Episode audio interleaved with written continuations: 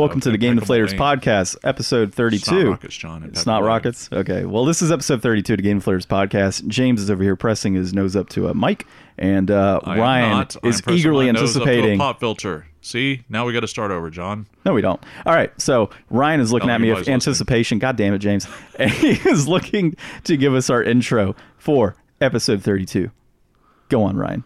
Here at the Game Deflators podcast, we like to talk about snot rockets, noses on pop filters, and whatever John's rambling about, but also games we've recently picked up, games we're currently playing, and the unquestionably evil crappy game challenge. Slash inflation deflation. That as well. That as that well. as well this week. This week we're in for it, folks, and uh, we all know that you know there's there's no escaping the wrath of James. Ryan's uh, optimism has doomed y'all, so we obviously are skipping over Ghostbusters because of Ryan's just his optimistic attitude toward all these crappy games. The next game they have to play is Wolverine on the NES. Yeah, we're gonna we're gonna take a break from crappy game challenges. Ryan hit us with a random Bayou Billy last week for crappy game. Didn't even realize what Just he was out of left field. Yeah, just said, oh, we're gonna play Bayou Billy. Really, Ryan? That's your decision this week. And uh, of course, you had already hammered us with um, Simpsons Wrestling, which we announced last week, and there is a nice little preview that you guys would have watched on social media So beforehand. hopefully next week we'll actually be able to play something fun. I'm thinking maybe. Well, we'll get into this later. yeah, yeah, we, we- we get into will give you some later. time to look at the collection while James and I are talking, and you'll enjoy yourself. Yeah, we'll just we'll kind of guide him. I'll I'll get out the yardstick, and as Ryan starts to point out a game, we're like, no, we said a good game. That's actually that, that'd be a pretty good, uh, pretty good thing to do, I think. Hey, you know, we saw what happened last time when you left into his devices. Yeah, no, it's not happening. Never again. Never are you allowed to pick alone. All right, let's get started. So we had uh, some pickups this week. Ryan, I'm looking at our little template here, and you didn't pick up anything. Now, I have not been buying any games lately. There's just not been anything out. I did get um, this month's PS Plus games, uh, What Remains of Edith Finch, Edith Finch, and Overcooked. I'm going to be playing Edith Finch later today, so I'll talk about that next week. And uh, Overcook is is brutal and difficult, and I probably won't be playing that again. But uh, at least I'll have it around. I've heard uh, amazing things about Overcook. Have you played Everybody's Gone to the Rapture? No. Oh, fucking phenomenal! Uh, I believe it's more or less the same playstyle as Edith Finch, where it's you're you know you're interacting through a visual novel. Fantastic game and story. Highly recommend it. Well, I picked up Hollow Knight on the uh, Nintendo Switch. I saw James's social media post, and I just had to get it myself. So uh, I'm very excited to play that game. It's a physical copy, uh, obviously, uh, versus the digital that was released a good while back. And if it's anything like uh, some of the games I'm currently playing and games in the past like Shovel Knight, it will be good. Absolutely. I had initially bought it uh, because I was looking at the uh, as I discussed with one of our uh, our fans on Facebook. I initially was looking at the plushie, and I was like, yeah, I mean the plushie is kind of cool and unique, but it's just a digital code. And while I was on the fence, they finally announced that physical copy, which um, I was so happy with. I actually had to put up the pictures of the unboxing because uh, not only you know has it have the reversible insert, it has a nice manual. It comes with the with the uh, a sealed letter treasure map. Well, not really treasure map, but a map of the world DLC code. I thought there was like, you know what? This includes all the DLC content, everything, all on this uh, Switch cart. So I was pretty happy with it. And as uh, a big fan of Metroidvania type games, you know, ever since uh, Super Metroid and Symphony of the Night onward, I'm not a huge fan of all the iterations of the the Metroidvanias. Like I don't like uh, Metroid Fusion too much. I love Zero Mission, but uh, I'm really itching to actually play it. Uh, you know, I kind of want to. I already started another game, and I kind of want to try to get into it, but I'm really itching to play Hollow Knight. Yeah, it's definitely been on my radar for a while, dude. So I honestly, a while back when I first saw p- pictures and videos of Hollow Knight, I was like, I will only get this game as a physical copy, obviously. Just that's how generally both of us are. And uh, We're so I com- spoiled. Yeah, exactly. I completely forgot about the game, and then I saw your pictures. I'm like, oh snap, a physical copy came out. I need to buy it. So that was That was my reaction to your pictures. Absolutely. And uh, those pictures are currently on our Facebook, the Game Deflators on Facebook. I kind of forgot, but I will later today remember to upload them to Instagram.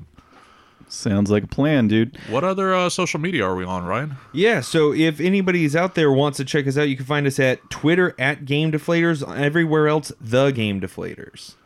And we are on Podbean as our uh, host, and you can find us on iTunes, Google Music, and Spotify, as well as pretty much any other podcast application out there. Yeah, Yeah, if can- you if you go out there and you listen to us somewhere, leave us a review, hit us a like, do something to let other people know that we're out there because the only way people are going to know if we're out there is if you tell them or you do those little 1 second interactions on whatever kind of you know, media you're you're into.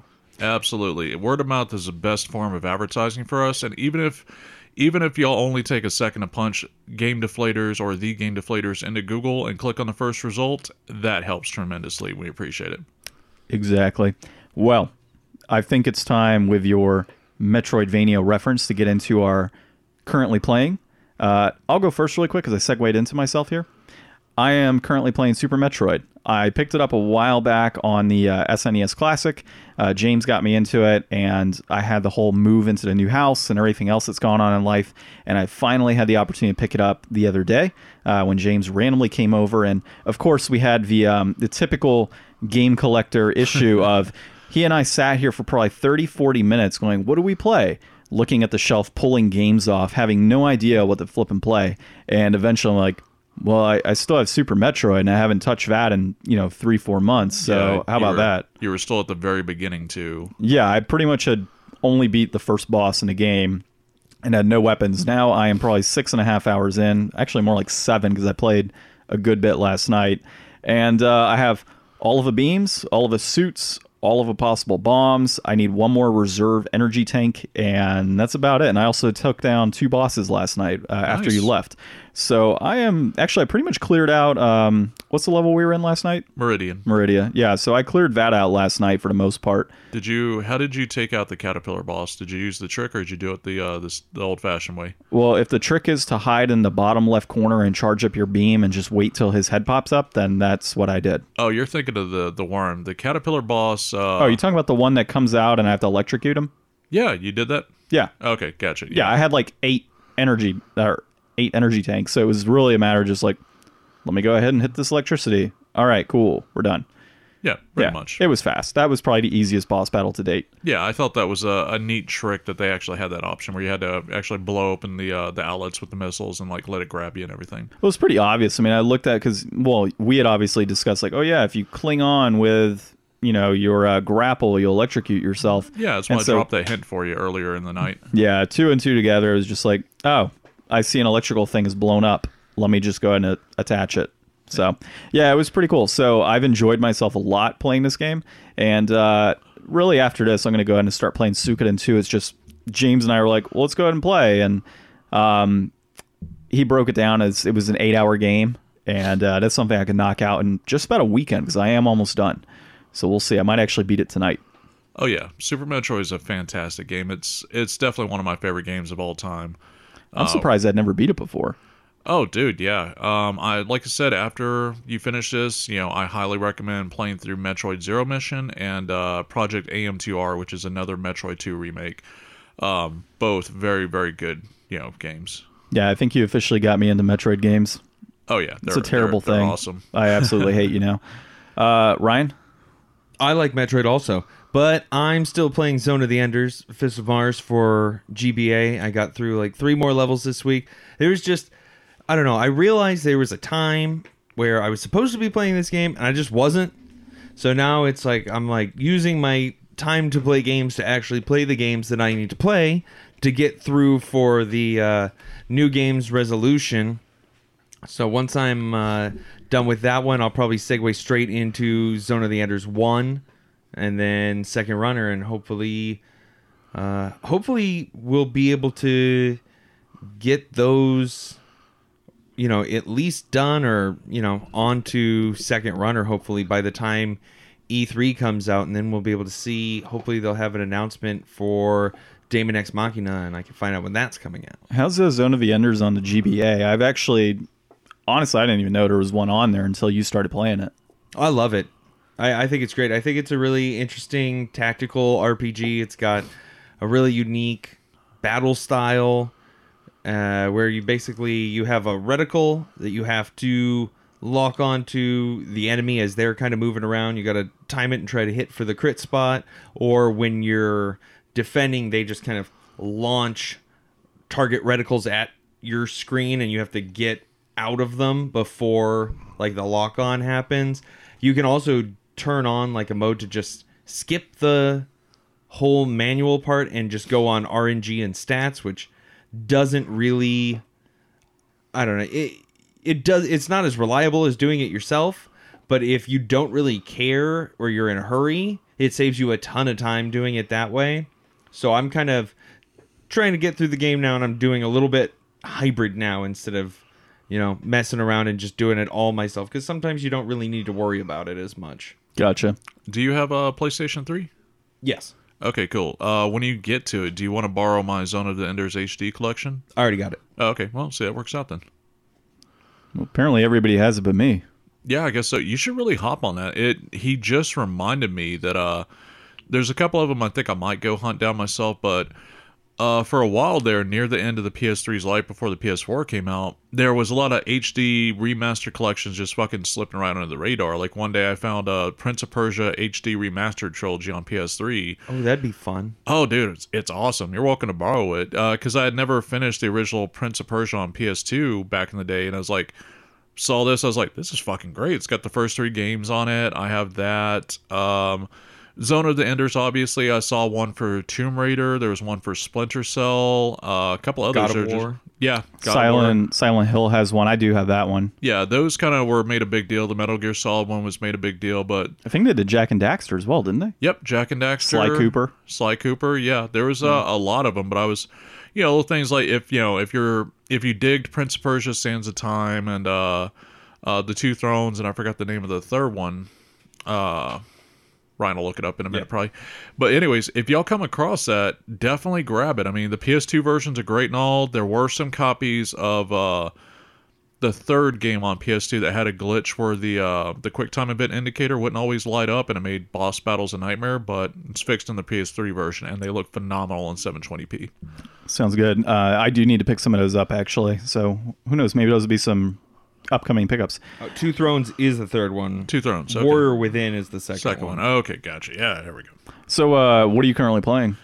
I am currently playing well. I took a page from Ryan's book, and I'm not going to finish StarTropics. And I'm okay with that. I made it all the way to the spaceship. I spent a good hour or so working my way through the spaceship. Very, very frustrating. I would say my only real grumble with StarTropics is the imbalance in the difficulty and the uh, the poor planning of puzzles.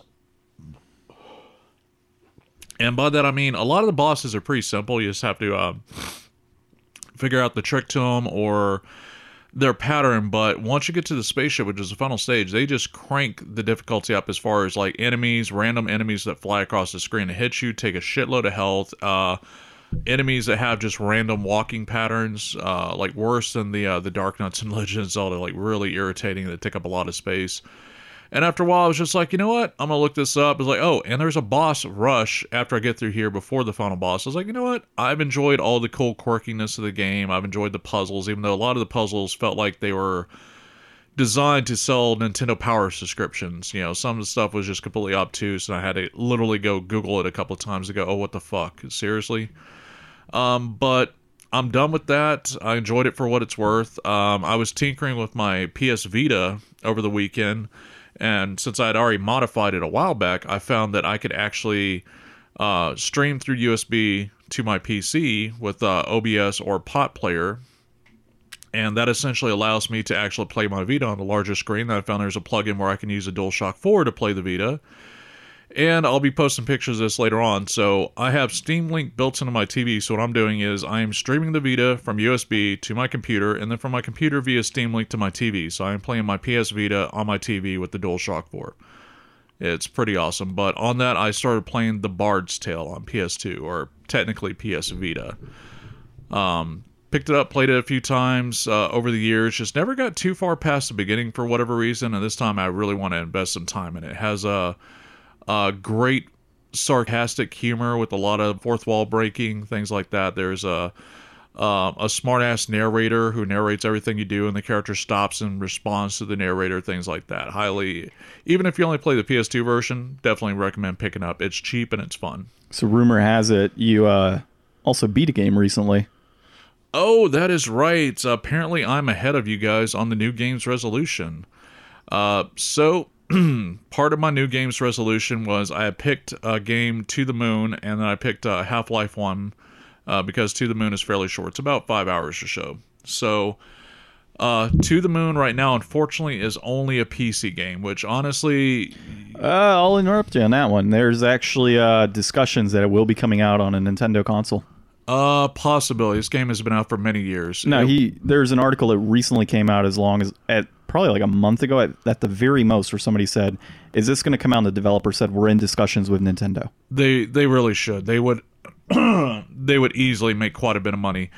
Uh, so this game essentially could run on a run on a microwave. It was built with the RPG Maker engine, and uh, so it is a story driven game with a couple of puzzle elements and parts where you're in control, parts where mostly you're pushing for the story. And the gist of the story is um, you're this old man on his deathbed named Tom or Tommy, and there's this corporation that what they do is they fulfill dying wishes, and what they how they do it is they develop a technology that allows them to go into the mind of the person on their deathbed and alter their memories so they can fulfill that one wish. And Tom's one wish was that he always wanted to go to the moon.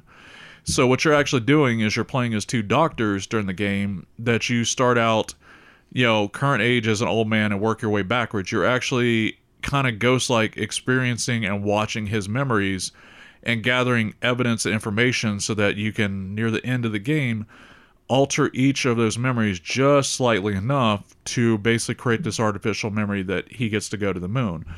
Um, there's a lot more to it than that. The story itself, uh, really hit me right in the feels. like it really just like you know punched me in the gut in the feels. Uh, so I highly highly recommend. I don't want to say too much more about it. Um, it is a fairly short game. The puzzle elements for some of the stuff is not even challenging. The puzzles are created in such a way that you can just fart around and get the get the solution, and it, it's done that way to move the story forward. Yeah, from what I was reading on it, because I did look into it a little bit. So there's apparently uh, a prequel, or not a prequel, but a game that came before it, obviously. And there's, I think there's a game that technically takes place after the fact. Um, but it's really just story driven, is from what I read. It's not Yes. even. There's really. They say RPG uh, for the type of game and that there's puzzle elements, but realistically, what you're doing is playing through a story. Yes. And there's no heavy like gameplay needed to go through it. Like it's not a hard game to beat. It's No. more of you're gonna get a story, Exactly. like a great one. Uh, even late in the game, there's a part where there's actually an action sequence, and the worst part of that was just figuring out how the uh, the keyboard controls were mapped to my Xbox One controller, and that took all of a second. And honestly, the ac- action sequence was uh, created as part of uh, to build drama, is what it was really up to. But yeah, it's very much story driven. Um, it's very obviously made with RPG Maker, meaning that the graphics are very obviously 16-bit style, like the Square Enix games, you know, Breath of Fire and and uh, Final Fantasy. Um, graphics are great. Um, the story, the writing is great. There is some uh, hand-drawn animation here and there.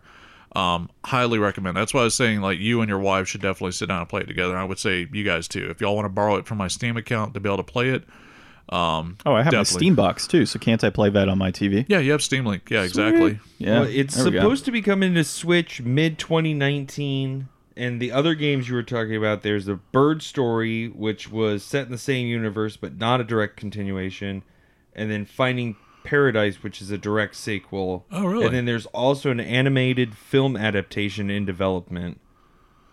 That would be great. I think. Uh, I think it would be right up there with some uh, Miyazaki stuff. Yeah, I uh, really hope that they take the um, the three games and combine it into one Switch release. That'd be pretty awesome, actually, to do something. I mean, you would kind of have to in a way. I mean, to your point, it's Yeah, a they're five really hour, small. Yeah, it's a five hour game. So if you combine the three of them in like a nice thirty five dollar package, I think that'd be great. Oh yeah, absolutely. I am just fucking stunned that uh this game has been out for years and they hadn't talked or hadn't made any progress with console makers as far as releasing a digital console version of these games. I mean, well, just it did come out on iOS and uh, Android In it kinda makes sense. 2017. nice. Well, I guess it's progressed over the years to to get to where it is today. That's that's good though. I mean, for the creator and everything. Oh, absolutely. Yeah. Wonderful, wonderful story. So, what are you guys playing? Uh, Well- oh, did well- we go through everyone already? We're Yeah, I think that's about it. I, I don't think James cares about us. He wasn't listening. so There's silence, saying so I. I would agree. Yep. on to the news. Best news this week, besides uh, being excited for, you know, that to get ported over. A lot of people are super excited about the Xbox Game Pass coming to PC. So, people out there who don't know, Xbox Game Pass is a feature that I don't think any do any of us have an Xbox One. I do. You I do? don't. Yeah, So I don't have you, live or anything. I do you just have an- experience with Xbox Game Pass at all? Nope. Nope. I don't have Xbox Live either. I just have an Xbox One. Okay, so it's a subscription X. service that lets you play a whole list of games, and now they're going to bring that over to PC, so you don't even have to have an Xbox One to play. So they've got uh, about a hundred games coming when they launch from seventy-five different developers. So this is going to be a pretty cool way for people who aren't that interested in buying a whole nother console but have a PC to get on board with some of the stuff. Now I don't know what the specs are going to be for the PC games. Is there a price on there? Uh, the it's probably going to be whatever the standard subscription is. I don't think it's changing. I don't know what it is. what's Oh, PlayStation 10 bucks a month. What's Ten PlayStation? bucks a month. Damn, that's cheap. What's the cost of PlayStation now? Uh, I think it's like twenty something bucks a month. Ryan, can you check that? Got it. but um, I also think I don't. Generally, it should be they're going to be streaming the games to you Netflix style, um, because otherwise that would be a bit of a deal breaker for a lot of people, like not having the sufficient hardware to run a lot of these games. Well, one yeah, thing 20 I bucks a month. one thing I kind of question too, though, is like, what is Microsoft doing? Because they're planning on releasing a next gen console, right? But it seems like every single week you hear something about Microsoft going through digital and PC and everything else. It's like, are you trying to just push games? Are you trying to push yourself out of consoles? Like, what's their overall like long term game plan here? Uh, I mean, I just can't tell given their track record and what they've done in the last year and a half. Like, it seems like they want to push game consoles, but then they do stuff like this of like, you don't have to have a console. You can just play on your computer. Well, I mean, with the next big push of the next gen consoles, like I don't know how long those are going to be around, but with all the you know streaming of games and stuff, who knows? Maybe this could be the last gen console that comes out. This, I mean, this next generation because as long as it has the ability to run, you know, whatever the newest hottest shit is then i'm pretty sure from there on you'd be able to stream in whatever you need to to like be even better than whatever that's going to look like I just don't even know if, from a global standpoint, that they're even ready to do pure streaming and just say we're done with consoles. Because, I mean, we have high speed internet, but not everybody has high speed internet to be able to do these types of things. well those aren't the market then Well, that's the thing. The market, that particular market, can save up to buy a console and buy games and, and do that type of thing. Uh, but if they can't do, you know, high speed internet, then that's going to kind of screw them over. So I don't know. It's just interesting to see how this is going to play out in the long run. I think what they're aiming for is uh, basically to push everything into subscription and digital base because digital versions of games maximize their profit. They don't have to worry about distribution as much. They don't have to worry about making physical prints, uh, things like that. They are in talks of either the next Xbox console itself or a reiteration of the Xbox One X without an optical disc drive, and it'll be just a purely digital box. and it's only like 50 bucks cheaper or something stupid Yeah, fucking ridiculous. But at 10 bucks a month, I think that's fucking great. That's cheaper than Netflix. And there's a couple ways they can do that. They can actually they could live stream the game into your console, but they're more likely going to be caching huge chunks of data onto your computer or your console to make it work. My concern would be uh, with the greedy internet service providers and their bandwidth cap bullshit. Uh, there is no real reason to have bandwidth caps. Uh, don't get me wrong, it does cost money to run the servers and the data lines and things like that, but it's not like it's water or electricity, uh, things like that. It's uh, they're pumping out the same amount of bandwidth regardless. They just restrict it at your modem is what's really going on.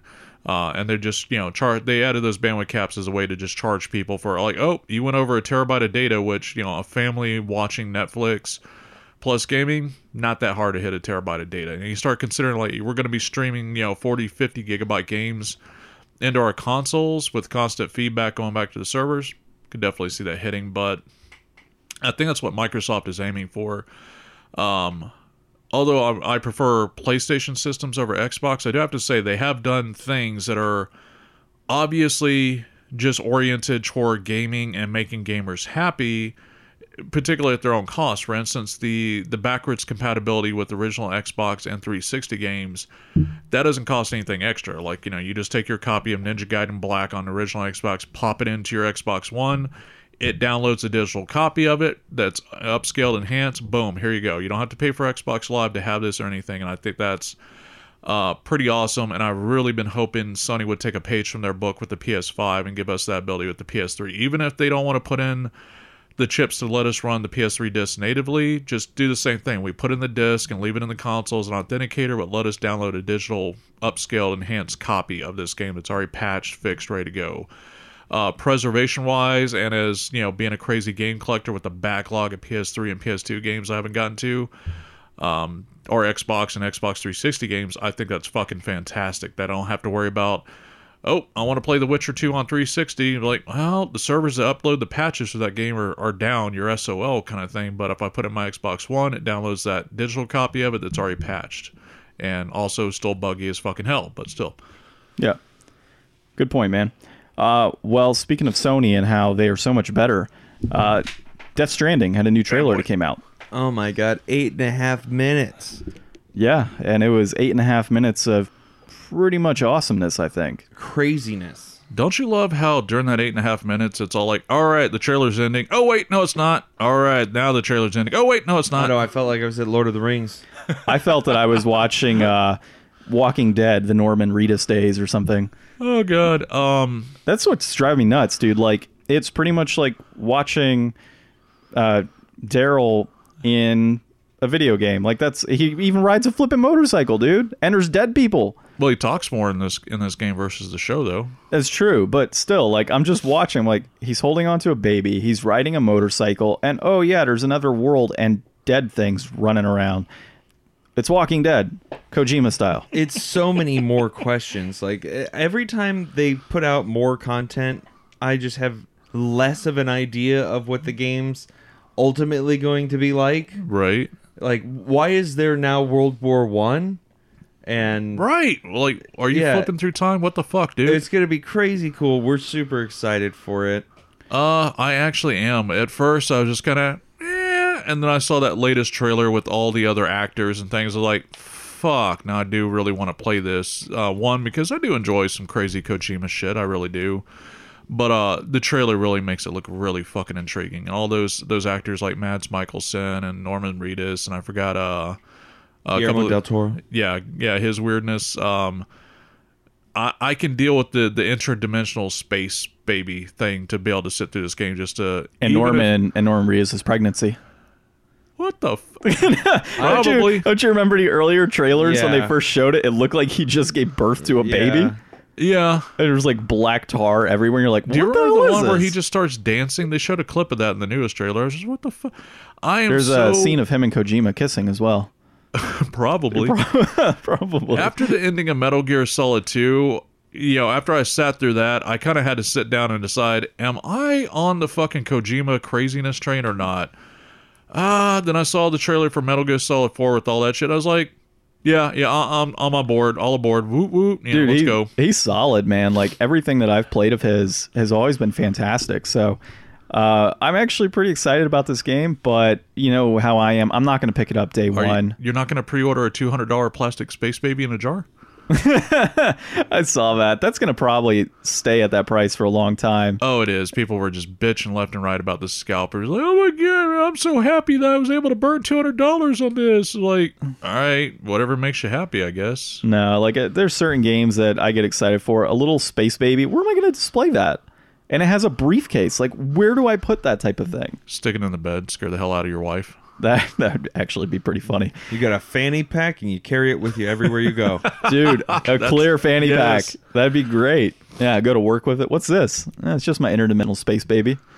it links to the other side. Funny segue. Uh, the buddy of mine back in Florida, um, he is a funny guy and he's a very creative person. And I don't know why, but one day he decided to do this and he actually recorded her reaction. But so if you didn't know, uh, Walmart will print on most anything, including blankets.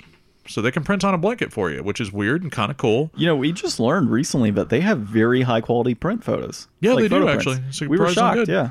Yeah, so what he did was uh, he bought a uh, a queen size blanket for his bed, and he had Reggie Fils-Aime's uh, face printed on this huge eight by ten whatever blanket, and uh, and then of course he makes the bed and puts it on there, and he, you know records his wife coming home, and she just walks in the bedroom and sees the face of Reggie mm-hmm. just smiling back from her from her wedding bed, and you just see her like trying not to have a mental breakdown. She's like why why would you do this it was phenomenal it just y'all reminded me of it I mean, I'd we be, all need Reggie sheets. I, I would be I pretty think so. Excited. I need Reggie pillows. yeah i was gonna say reggie pillowcase with this you know But his just little different- grin on there you know Different faces though of Reggie, like all the faces of Reggie on your pillows.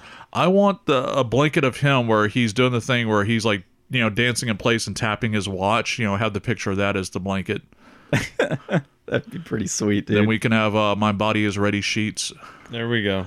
oh, I'm totally stoked. We need to do this, James. We need to print out bed sheets of Reggie. you know what we could do this and we can give them away That is true. Maybe we can do uh maybe we could do a little cheaper for us. Maybe Reggie pillowcases. yeah we could probably do that you Be interesting. I think we could do something similar to that. We could do some uh, Miyamoto pillowcases, you know, with like.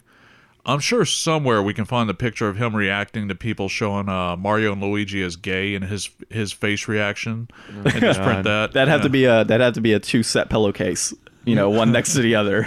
The image and the reaction. All right. So, do we have anything else on Death Stranding other than we are excited and we totally want to play this game? No, but we do have something on poor reactions. Poor reactions. Poor reactions. Uh, so for those people who are actually out there still playing Anthem, which actually isn't a lot, we've got. I did a little bit of research to look a little bit deeper. So Anthem uh, is not doing super well. Their players are not very excited. They're about to have their first Cataclysm event, which was a promised feature of the games. It's supposed to be like a big world experience in the game where it totally changes the map and adds new content and all this stuff. Does it does it add a new game altogether? Just Uh, you transforms know- Anthem to a good game. They could only hope. It's a big raid style event. Kill as many enemies as possible before a timer reaches zero and do some activities and stuff.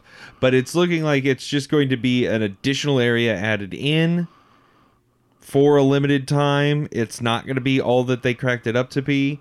And the people who are still playing, which isn't a lot, aren't very excited. I looked it up and uh, there was an article from May 25th and uh, it's Anthem's not even in their top 50 most played games on Xbox.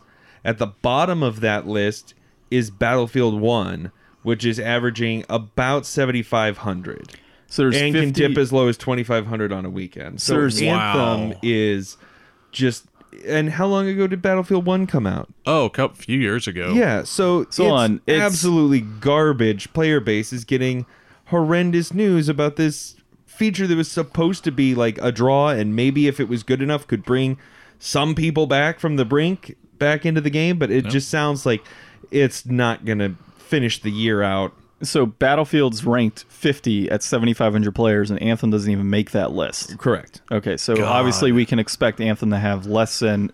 Is this global or is this national? I would imagine global. 25,000 Um, people? Let me see. Well, because uh, so the thing is, Xbox doesn't publish the play counts, so these stats are off of uh, Battlefield One stats, And and, I don't know what they. Is it possible that uh, EA just hasn't released Anthem? Well, I guess they would because Battlefield, right? So Yeah, pretty much. I mean, what I'm taking away from this, Ryan was saying at yeah, Battlefield at its low point is 25,000 players. 2,500. 2,500, like tw- 2,500 people playing. Is that what you said? Yeah, so Holy fucking shit! And it's below that's the on a low on weekend. So right, I'm on Battlefield One stats right now.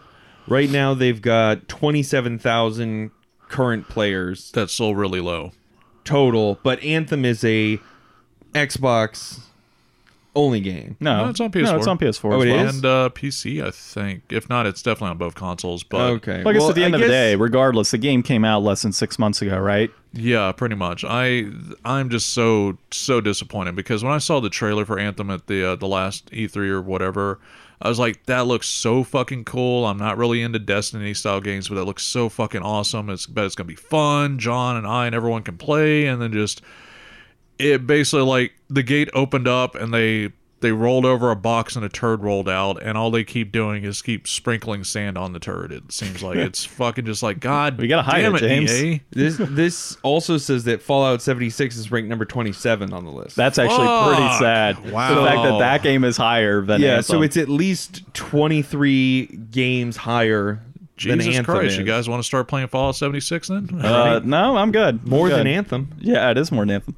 Uh, okay, that sucks. wow. Well, let's get some little positive news in here. Kind of. Yeah, I'm depressed Um, now. Fuck. yeah. Why don't we talk about a little bit of Pokemon Sleep that Yeah. was just oh, yeah, I was going to ask about that. What was it? Pokemon, let's go do the dishes. Pokemon, the laundry needs to be done. Yeah. Pokemon, yo, tax time. Pokemon, did you go to the bathroom yet? Yeah, that'd be a good. Can you imagine that? Just monitors your stress levels. Pokemon, Pokemon are- movement instead Yeah. of Pokemon Go. Pokemon, are we there yet? Oh my god. So yeah, basically Pokemon, Pokemon. oh god, there's four more hours in the workday. that that actually be pretty good too. So uh, it goes through your anxiety levels. The higher anxiety, Fucking the, uh, the less the- your levels go up. Snorlax with a tie sitting in a cubicle. Don't give them ideas. They're listening. So, uh, Pokemon Sleep. Uh, from my understanding and a little bit of information that I've kind of reviewed so far in the memes that I've seen, uh, it pretty much is a peripheral that connects to you kind of like a Fitbit. And it connects to the Pokemon Sleep application or game, I guess you can call it. And um, there's two things. You have like Pokemon Go Plus, which is linked to that, and uh, it allows you to pretty much through your exercise and everything else, it kind of coordinates via Bluetooth with that title. And then you have Pokemon Sleep, so when you go to bed, uh, the more you sleep and the better you sleep, the better your levels, obviously. So, um, Ryan, did you have anything to say about this? Uh, that peripheral they're making for it is called the Pokemon Go Plus Plus. The Pokemon Go Plus Plus. Yes, it So- specifically in the article, not a typo. And this article on GameSpot also references something. James, I don't know. You were talking about your Vita earlier. Do you remember the Sony Wake Up Club for Vita? It's like a gamified alarm clock app. He- no, uh, no clue. That's it's pretty one cool, of the actually. default applications built in. I tried messing with it back in the day. I don't remember it very much, but Is it kind of like those math apps where like an alarm goes off and you have to solve a couple math problems type of thing? Oh, I have no clue. I, I I don't really remember much about it. I know that Vita had all kinds of weird stuff in, like the look who's around you and what they're playing Yeah, feature and stuff like that. sounds that just a bit like really the- caught on here. More of a Japanese kind of. Well, Sony's never really been able to penetrate the handheld market. Uh, even you know back with the PSP, obviously it, it was okay, um, but they never really did put a, a key focus on those devices. Yeah. It's uh, I think that had a lot to do with like kind of like you said, the games on the Vita and the games on the PSP. There were some good ones, but most of them are just eh, it's okay. You know, it it's all right. If they would have done something smarter, like uh, Like you know, Pokemon Go movement. well that or just more PS1 games because the PSP is perfectly capable of playing PS1 games after modding, and so is the Vita and so on. Um, but uh, yeah, I had no idea. I actually thought the whole Pokemon uh, sleep thing was just a bunch of joke memes and stuff like that. That's why I was posting. I had no idea that it was a real fucking game. So I like the idea that the Nintendo cares about our health, and considering how many Americans sleep uh, poorly anyways. A lot of them don't even realize it. Now we get to have the added stress of that our Pokemon are going to be stressed the fuck out because we're not sleeping well. Well, no, James, it's incentive. If you sleep well, your Pokemon do well. So now we'll all sleep better. I see a rise in sales of Ambien and shit like that. I don't know. I'm I've been trying to Well, let correct me- my sleep schedule lately, so I'll try to check this out and see what it's like. I don't know how much that peripheral is going to be. I I wanted to get the original Pokemon Plus thing for Go back when I did that a long time ago, but I don't know. I'll look into it. The other thing though is that I think that uh, I think Nintendo's trying to make all of its players not only healthier, but I think they're trying to gamify us and treat us as Tamagotchis. I they try to make sure we exercise. They try to make sure we sleep enough. Next thing, like you said, Pokemon g- movement. They're gonna make sure that our poops are taken care of. Yeah, Pokemon Like they're really eats. trying to to control us. Do you think they're going to have like a, a scanner of some sort where like you go over to toilet to make sure you're healthy? Right? You know, like It might have a thing where you submit a sample. There we go. yeah, kind of like You know, uh, Pokemon, it's time to eat. You know, if you don't eat your regular meals and your Pokemon start starving, I think you're right. We're fucking Tamagotchi to them. You know, Pokemon Nintendo, 23 toy and me. company, has come full circle. Now we are the toys. Pokemon 23 and me, and over there they're going to be like buying. 23 and me. they're going to be buying our data and like trying to breed us to You're- have better Pokemon. Your ancestors are from Ireland and half Onix. Okay.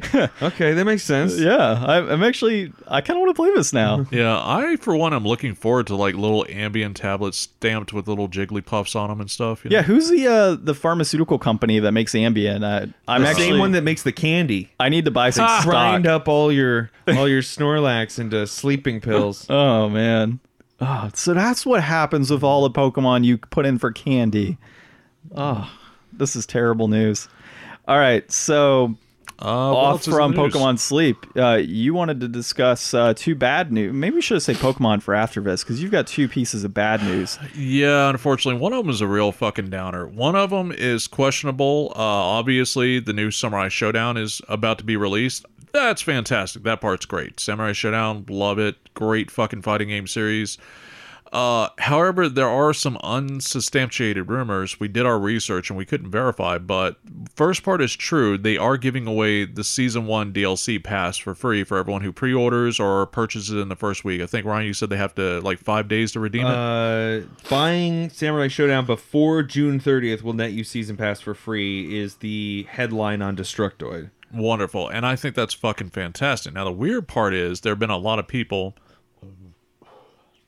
That was gross, i've seen James. a, well i can put it out the other end if you prefer with the no, I'm, I'm okay. At least you turned away and, and towards my game collection, which is now melting as as we speak. labels peeling off anyhow uh there was a lot of people commenting on uh many threads and i think at this point since i can't find any substantiation that i think they're just trying to start rumors that the season pass will expire as in you will get it you'll get your characters and then after six months oh well it's expired you got to buy them again or some ridiculous shit. But i would say as a warning to anyone who doesn't pay attention or, or other game collectors who have a habit of buying you know new games a lot of the games you buy the dlc codes that come in with their limited editions collector's edition they actually have expiration dates meaning that you need to redeem this code and this content within a year or two years uh, I think it was uh, yeah, the Evil Within trilogy. I think it was yeah, it was Evil Within, not Outlast. I had bought it from Walmart, brand new, slipcover, everything. And I was curious, like, all right, I'm gonna check this out, blah blah. And I was looking at the back of it after I bought it. It says, uh, yeah, the DLC codes expired like six months prior, like they were good for a year. Um, that in itself, I think, is kind of shady. It's one thing to give you like two, three years. Like, look, if you haven't redeemed this shit within three years, you're just not gonna. But it's like, nope, you got six months or you got a year, otherwise it's no good. But I think that uh the Samurai Shodown bit is hopefully unsubstantiated. I believe the way that they have it set up to work is uh, a lot of the way they've done the new Killer Instinct, which is you'll get a, a roster of a couple of characters or a handful of characters. Every week they'll rotate in and out a character or two to, for you to actually try out. And it's like, look, if you dig this character, pay for just this character. I have no qualms with Killer Instinct doing that because digitally Killer Instinct was free. The physical copies were cheap. However, Samurai Shodown is 60 bucks. You know, so it better come with at least, in my opinion, minimal of eight characters and a lot of cool features and modes. But time would tell. But on Eight to characters seems like an awfully small roster for- nowadays, yeah. I mean, I mean, when when you- you look at Smash Bros on the Nintendo Switch, I think anything is small underneath like 20. Yeah, pretty much. We were so spoiled. The original Street Fighter 2 when it came out, you got to play as four or eight standard characters, and then there was the four bosses. When Turbo came out, they added the four bosses. When Super came out, they added four new characters, and so on. Even like vanilla Street Fighter 5 and 4 um, without DLC, I think at least 12 or 16 characters, like a shit ton. Even I mean, what are we up to on Smash? A lot. a fuck ton, and I think they're still like had one or two that we're gonna add, or Right. at least variants of characters. But um, yeah, it's a little odd. There's a little more research you need to do on that. So you know, obviously take anything we say with a grain of salt. But in news that makes me real sad is, uh, of course, everyone's uh, aware of the uh, the bankruptcy and the closing of Telltale Games, which you know really sucks. We will never get Wolf Among Us two. Uh, we were fortunate enough to get the conclusion for the Walking Dead Telltale series. But for some reason, I guess because part of their bankruptcy proceedings, they're going to be auctioning off their intellectual properties or the contracts of them. So uh, those games are actually starting to be removed from online game stores. Good old games, GOG, GOG.com.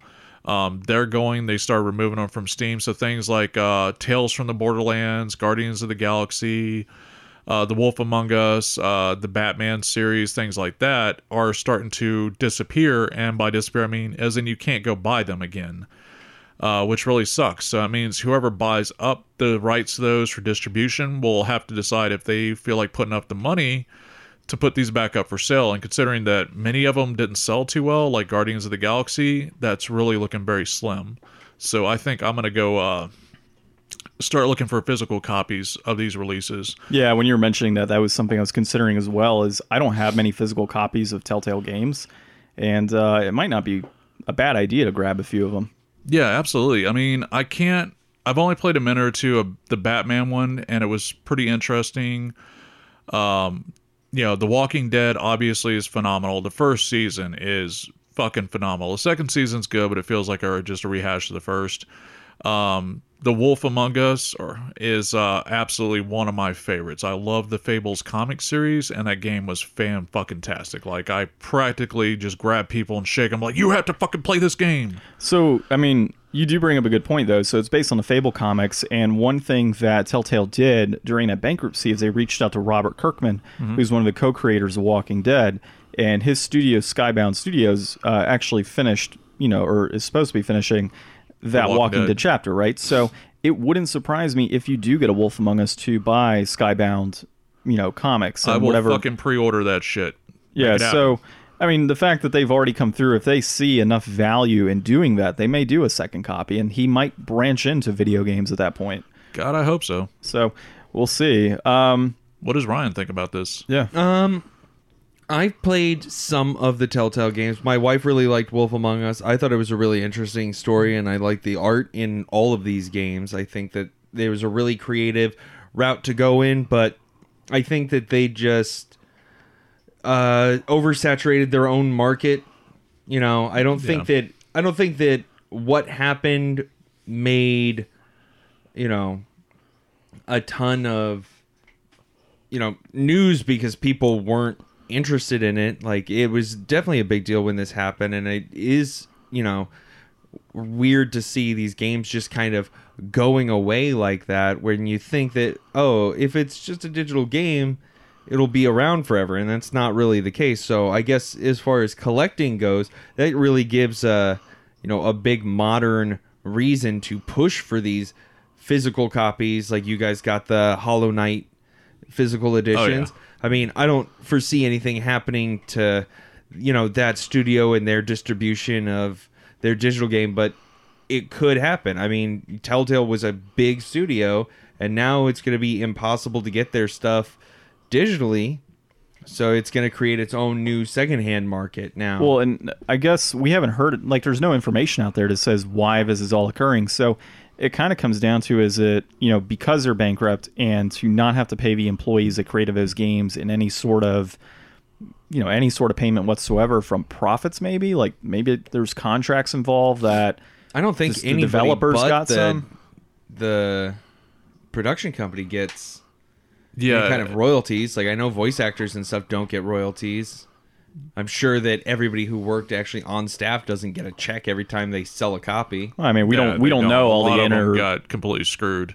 What's that? Uh, most of the employees at Telltale's got fucked. Yeah, I was uh, I was reading that there's actually a class action lawsuit going on right now with the employees or former employees of Oh yeah, uh, Telltale. Yeah, because they they didn't do their due diligence to warn the employees or give them any kind of heads up. It was just one day of like, yep, yeah, everyone go home, we're closed. You know, yeah. like except for you five people, you need to finish this game. Everybody else get the fuck out. Essentially, how it Exactly. went. You imagine being one of those five people?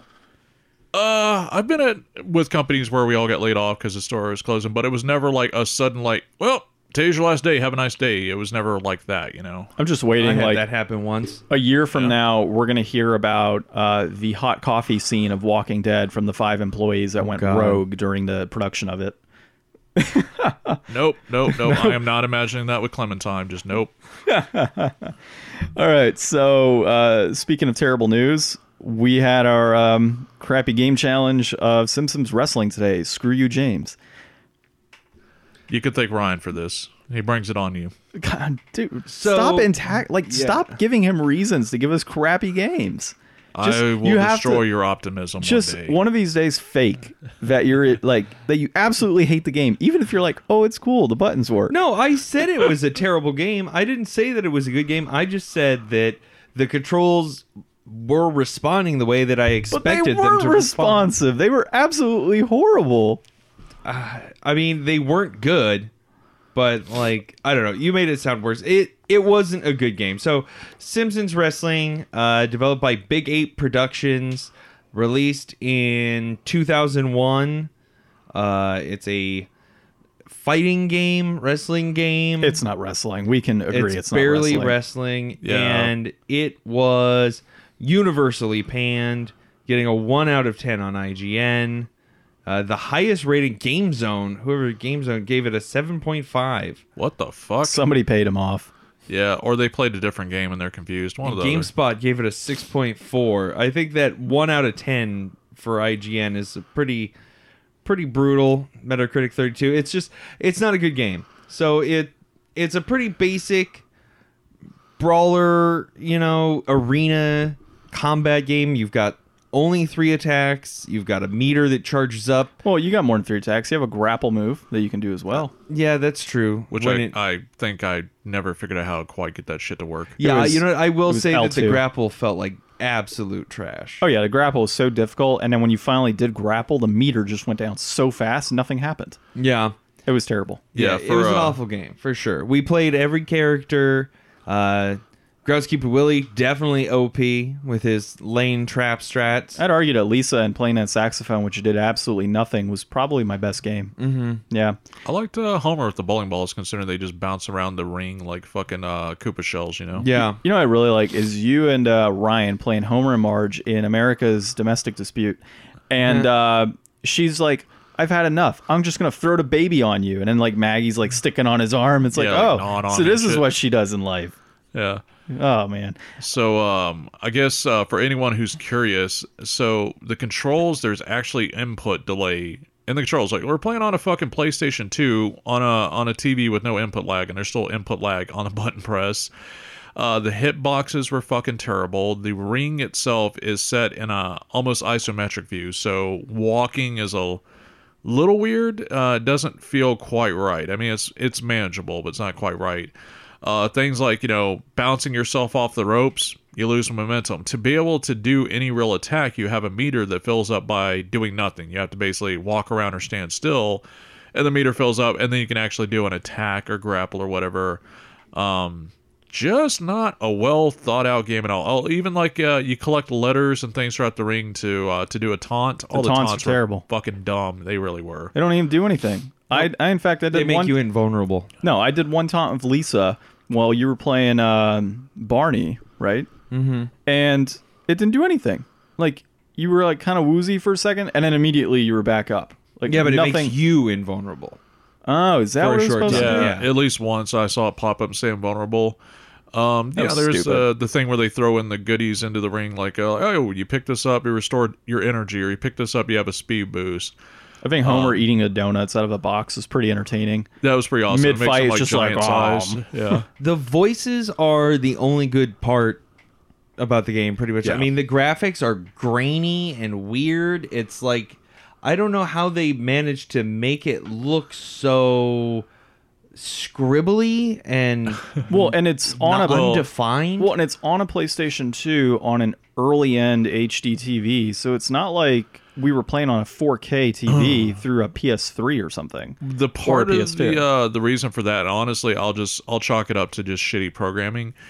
The PlayStation One wasn't designed to make or run 2D graphics, uh, so a lot. That's why there wasn't a whole lot of 2D games on the PlayStation One. But this game came out pretty much at the end of the life of the PS One. So at this point, they already had like the Mega Man X games, Mega Man Seven.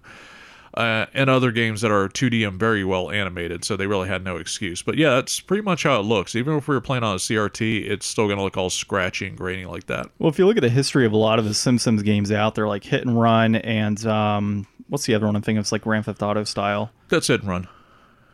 Are you sure? I thought Hit and Run was the uh, the taxi type one. Uh, Crazy there was Taxi one. two of them. There's Simpsons Hit and Run, and I can't remember the name of the other one. But even like the the Oh, Simpsons, Road Rage. Road Rage is the taxi Yeah. one. I'm looking at it right now on the shelf. Yeah, the Simpsons the movie game. You know, I've always heard was pretty good. I haven't sat down and played it. Well, I mean, historically looking at their games, those con- those controllers were clunky as well.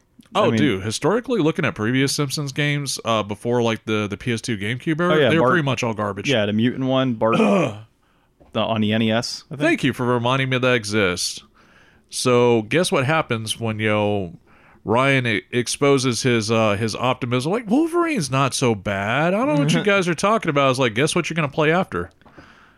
Dude, he threw Bayou Billy on. Come on, stop! I let's play good games. I'm yeah, not gonna that's stop that's- until that's- one of y'all vomit in the middle of a gaming session. That's how fucking bad it has to be. I was I was close on this one. Goal, new goal is to play good games. You guys have these massive collections of games, and every week it feels like we're just kind of scratching the bottom of the barrel. There's got to be something good out there.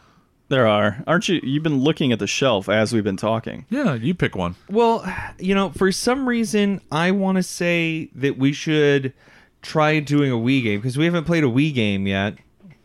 But I'm not really sure what we should do. You want to trade places so you can get a better view of them? Well, I mean, I picked like the last couple games. Like, why doesn't somebody else pick something good? Uh, we can play Mad World. Let's. Oh yeah, that always looked cool. Yeah, let's do that. I never played I that. don't know. James kind of shrugged his shoulders. I mean, it was it was all right. It had a cool cool art style to it. I mean, as a game, it just was kind of eh. How about Samba de Amigo? You got that on Wii? Yeah, I do. Oh, awesome. All right, we'll do that. Okay, well, Go. let's make sure that we have all the controls for it. So if we don't do that next week, you'll know why. You just use the Wiimote as a maraca. That's all. Oh, is that all it is? Yeah, that's Okay. what Samba de Amigo is. It's a maraca game. All right, remind me to buy batteries. Batteries. Batteries. Get batteries. Okay. Costco's down the road. Sounds good. Um, Hashtag all right, could be a sponsor. Could be a sponsor. Actually, we got to run by there later. There you go. Uh, so what are we gonna rate Simpsons wrestling? Uh, well, first let's say that uh, Simpsons Wrestling, it loose eight nineteen, complete eleven ninety nine. You know what that receipt says? One ninety nine. for a buck ninety nine, and I think you still overpaid. I I think so as well. I want I my think- two dollars back, Waterfront. I think that I would much rather go to an arcade and pay twenty five cents to play the Simpsons arcade game, which is like a really good game. Or or how about this?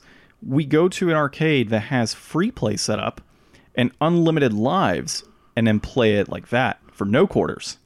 Well, I'm just saying. I'm saying in the the price thing that we do here every week. Oh, I gotcha. I'm saying that a quarter to play a way better game is worth way more than Ah. a dollar ninety nine that you paid for this crap. Yeah, I'm kind of disappointed. I I'm a really big Simpsons fan, so that was primarily why I picked that game up, just to add it to the collection of Simpsons titles and stuff I have. And I'm kind of disappointed that I spent two dollars on it. I one, it's just it's an awful game. I played it back in the. I was foolish enough to rent it back in the day because I loved The Simpsons, and I was just I, I should have known after playing like Bart versus the Space Mutants and trying to play like you know Bart's Nightmare and stuff like that. I I, I should have seen it fucking coming, but I rented it back in the day, and uh I kind of want that five or six bucks I paid for the rental back to be honest, but I would pay five bucks for a complete in box just to have it on my shelf because I don't have it because it's The Simpsons and it's a, it's a bit of an uncommon game. But Hey James, that five or six dollars you spent back then to rent it, uh, after inflation and everything has kicked in, what did what did you spend in modern day money? uh, I don't know. I don't ever use Redbox, but I would say in modern money, that's probably like thirty fucking dollars. It's probably about right.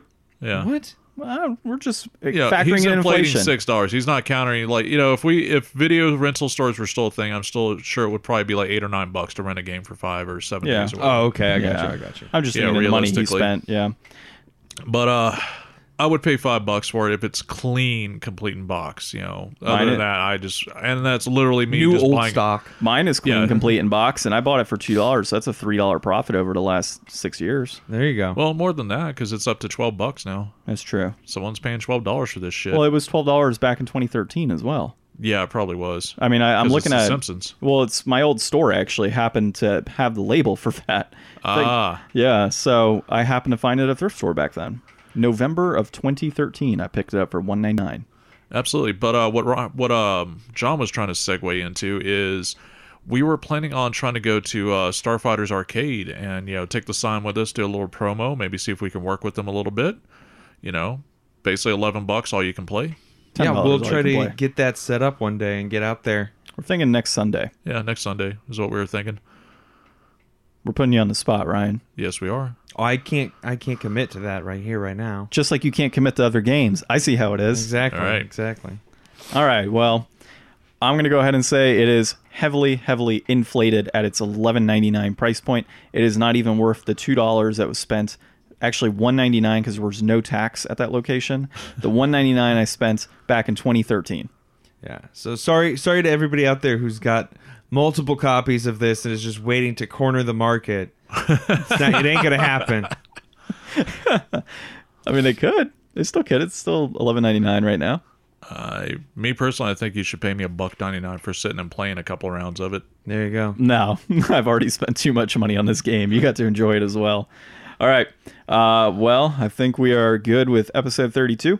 Um, if you're still listening to us right now, follow us on Twitter, Instagram, and Facebook. And you can find us on Podbean as well as major podcast applications Subscribe Google Music, to- Spotify. Like, Oh, comment, yeah. subscribe. subscribe. Like, Hit comment, that subscribe. bell notification on YouTube. Yep, Five sus- stars. Yeah, give us five stars. Subscribe to us on YouTube. Uh, we are working towards starting to upload video content. Um, Our first one actually was on Instagram. yeah, that's uh, that's us just doing a quick test run. So we're actually Yeah. going to get proper capture devices and uh, and uh, we'll we'll do some regular videos of us uh, playing, commenting. You'll actually get to see the crappy game challenge. Uh, we'll make sure that we vomit off screen for y'all. You know. Should be pretty good. All right. Well, I've been John, I'm Ryan. I'm James. and we are The the, Game Game Deflators. Deflators. I think we got that one right. Yeah. All right. Thanks, everyone.